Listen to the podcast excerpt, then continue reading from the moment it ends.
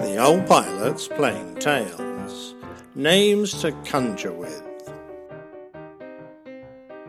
If you, dear listener, are anything like the usual aviation enthusiast, you'll have a list of famous names in your head that you can quote at parties to bore your friends like Wilbur and Orville, Blériot, Richthofen, Lindbergh, Sikorsky, Whittle, Yeager, and such. But I wonder if you can play some of the others who deserve recognition, like Charles Taylor. Certainly, if you went to the Embry Riddle Aeronautical University, or have recently been awarded an FAA mechanics certificate, I would hope at least the name or face would be familiar. It was back in 1868 that Charlie was born, in a log cabin that lay on the banks of the Sangamon River, which winds its way through Piatt County in Illinois. He quit school at the age of 12 and started work in the bindery of the Nebraska State Journal. He enjoyed working with his hands and found he had a talent for it. He was 24 when he married his girl, Henrietta, and they moved to Dayton, where she had been brought up. Charlie found work in the Stoddard Manufacturing Company, who hired him to make farm machinery and build some of the latest fashion in transport, bicycles. After a while, he moved to a new firm, a family business, fixing bicycles, but soon he was being asked to help run the place. One day, the owners came to Charlie and asked if he could help with a project of theirs. They wanted him to build a lightweight internal combustion engine. Charlie scratched his head and told them he'd give it a go. He was given some rough sketches of what was needed, and he sat down to design his very first engine. He got a nearby foundry to cast an aluminium block and crankcase, and then, relying entirely on his own craftsmanship and ingenuity, and using only a lathe, drill press, and his hand tools, he cut and fitted every other part himself. It only took him six weeks, and when finished, it was a marvel of simplicity and reliability. He'd been asked to build an engine that could produce eight horsepower, but in fact, his little engine that weighed only 152 pounds, that's less than 70 kilos, could produce an amazing 12 horsepower. Charlie's engine had a vital job to do, and a few months later it was mounted in the Wright Flyer. As Orville lay in the cradle of the world's first successful powered aircraft, it roared away, winding the chains that turned the propellers, launching the Wright brothers to fame and success. Charlie never sought notoriety from his work with the Wright brothers, and few ever recognized his contributions but his efforts were pivotal to the birth of aviation. Charlie always wanted to learn to fly, but never did. The Wrights refused to teach him and tried to discourage the idea. They said that they needed him in the shop to service their machines, and if he learned to fly, he'd be gadding about the country and they'd never see him again. At the ripe old age of sixty seven and almost penniless, Taylor obtained a job in the tool room of North American Aviation. He never told them of his association with the Wrights, and when questioned about it, he replied, Why should I?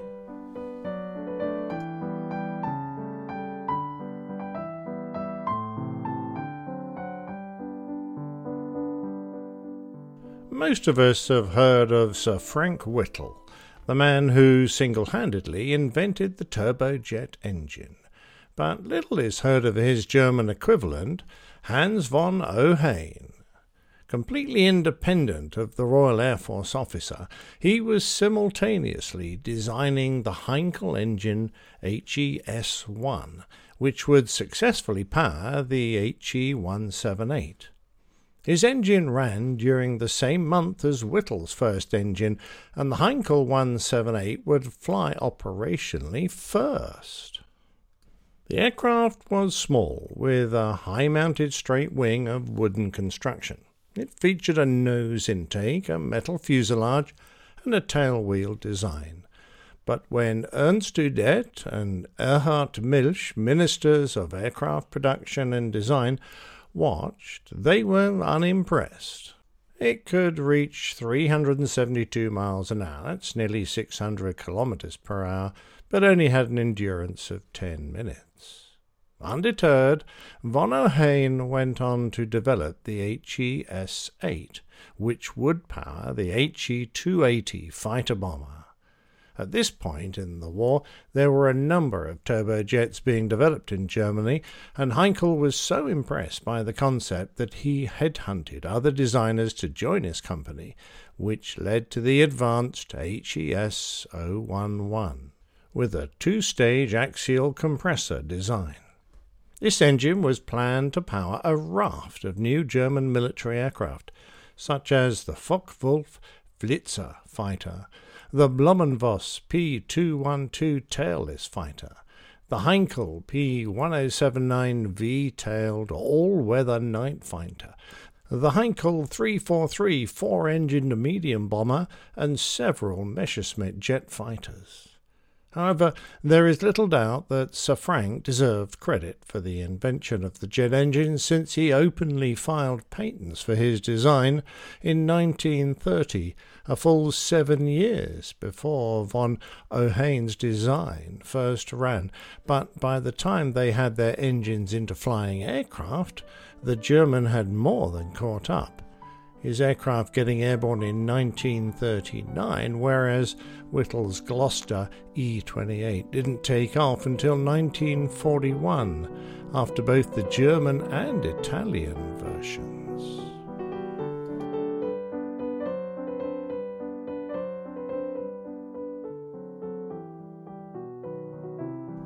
Olive Ann Mellor opened her first bank account aged seven.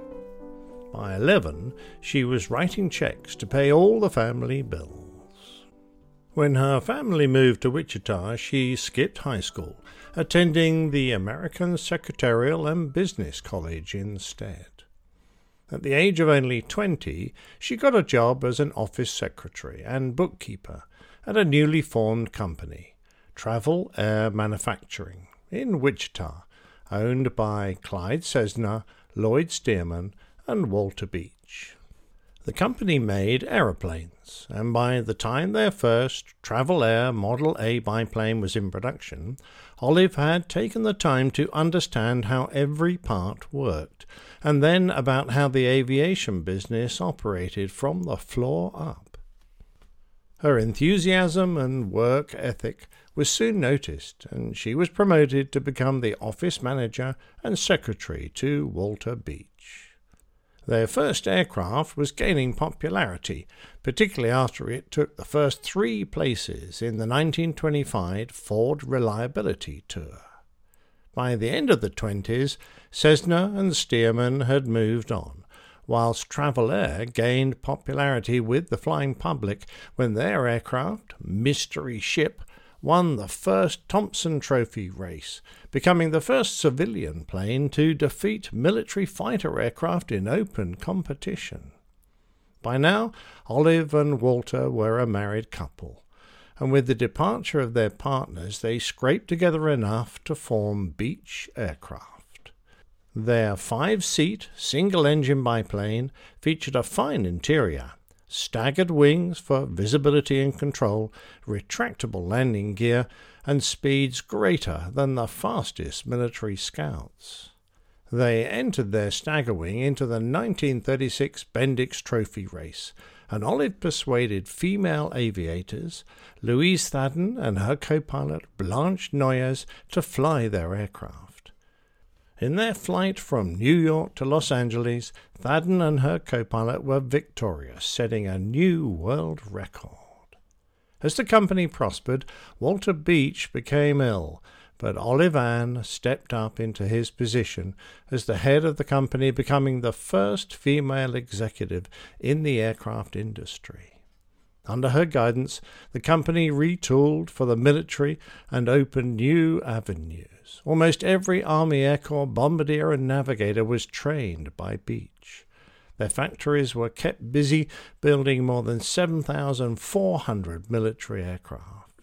The end of the war saw the beginning of the twin Beech lines and the iconic V tailed Bonanza, an instant success.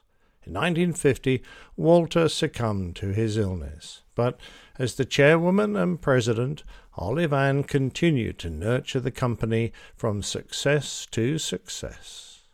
The company diversified into producing missiles and systems for NASA space missions, as well as continuing to produce renowned aircraft such as the Baron, Musketeer, and King Air. After a lifetime of achievement, which included a merger with Raytheon, in which Olive was elected director, she had seen her company grow from 10 employees to 7,800 with an annual sales figure of over $265 million. By the time she had quietly passed away in her sleep in 1993, Olive Ann Beech had been awarded the Wright Brothers Memorial Trophy by the National Aeronautics Association, the highest honor the aviation fraternity bestows, for her contributions to the aviation industry and she'd been inducted into the National Aviation Hall of Fame. Two years after her death, she was also inducted into the International Air and Space Hall of Fame.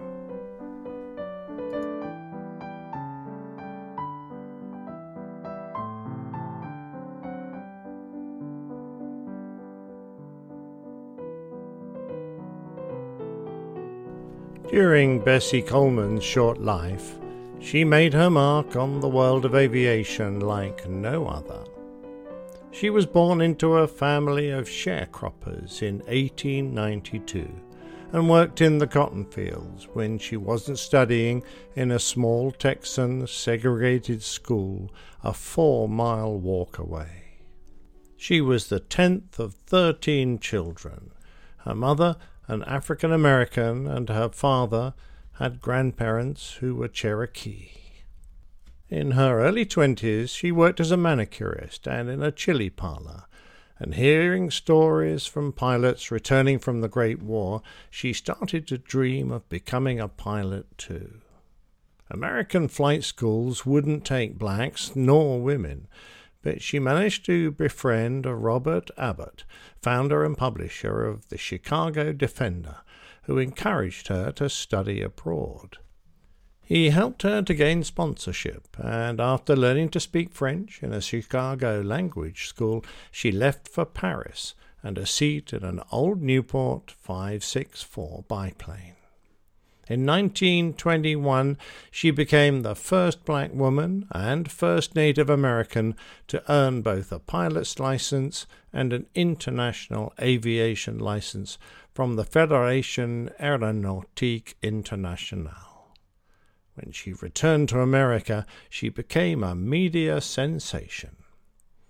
There were few avenues, though, for her to benefit from her qualification, except the dangerous world of barnstorming, something she was currently ill equipped to do, but there was little chance of her finding anyone in the United States to teach her, so she returned to France.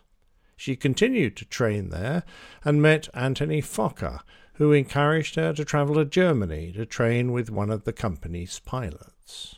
Returning home, she became a star on the barnstorming circuit and was much admired flying her Curtiss Jenny biplane.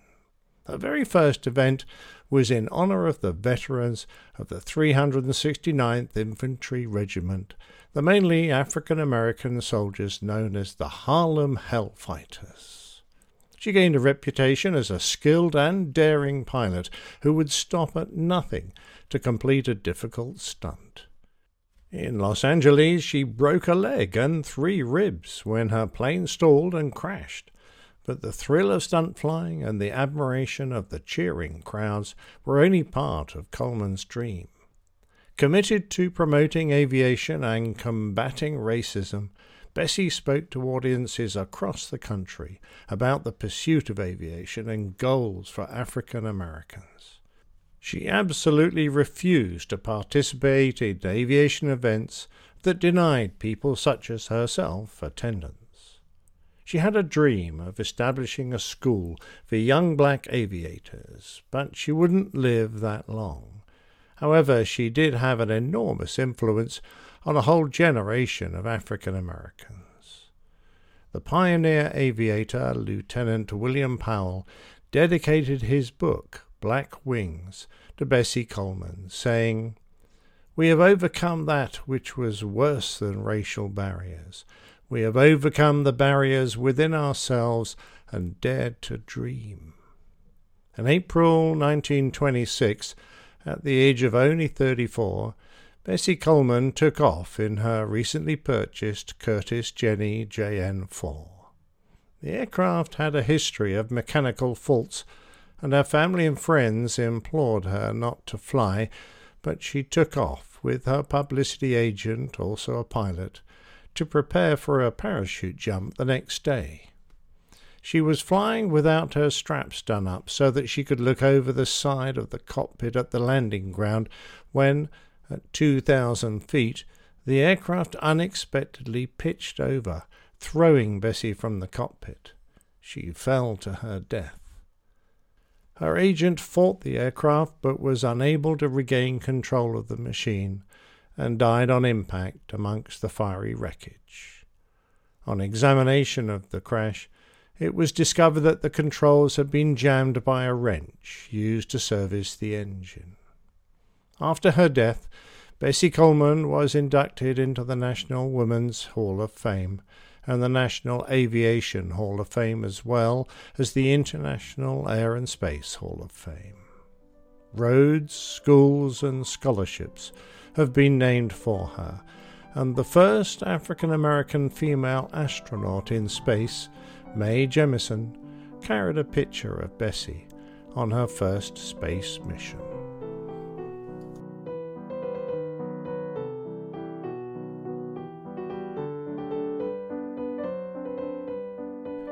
Finally, a name to really conjure with Harry Houdini. The famous Hungarian illusionist, escapologist, vaudeville and film star was capable of many seemingly miraculous feats, including that of piloting an aircraft.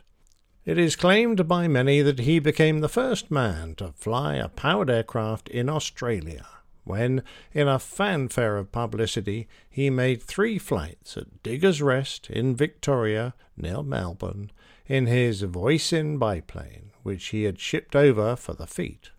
His historic flight was in fact certified by the Aerial League of Australia, but a flight made in a Wright Model A just a few months earlier by the English racing driver Colin Defries is now accepted as the first. This is despite arguments by Diggers Rest Historic Society that Harry's flight was the first recorded flight, and others say that since Defries crashed after only a hundred yards, his wasn't a controlled flight at all. The Aviation Historical Society of Australia gave Colin Defries credit as the first, and even Harry Houdini couldn't wriggle out of that one.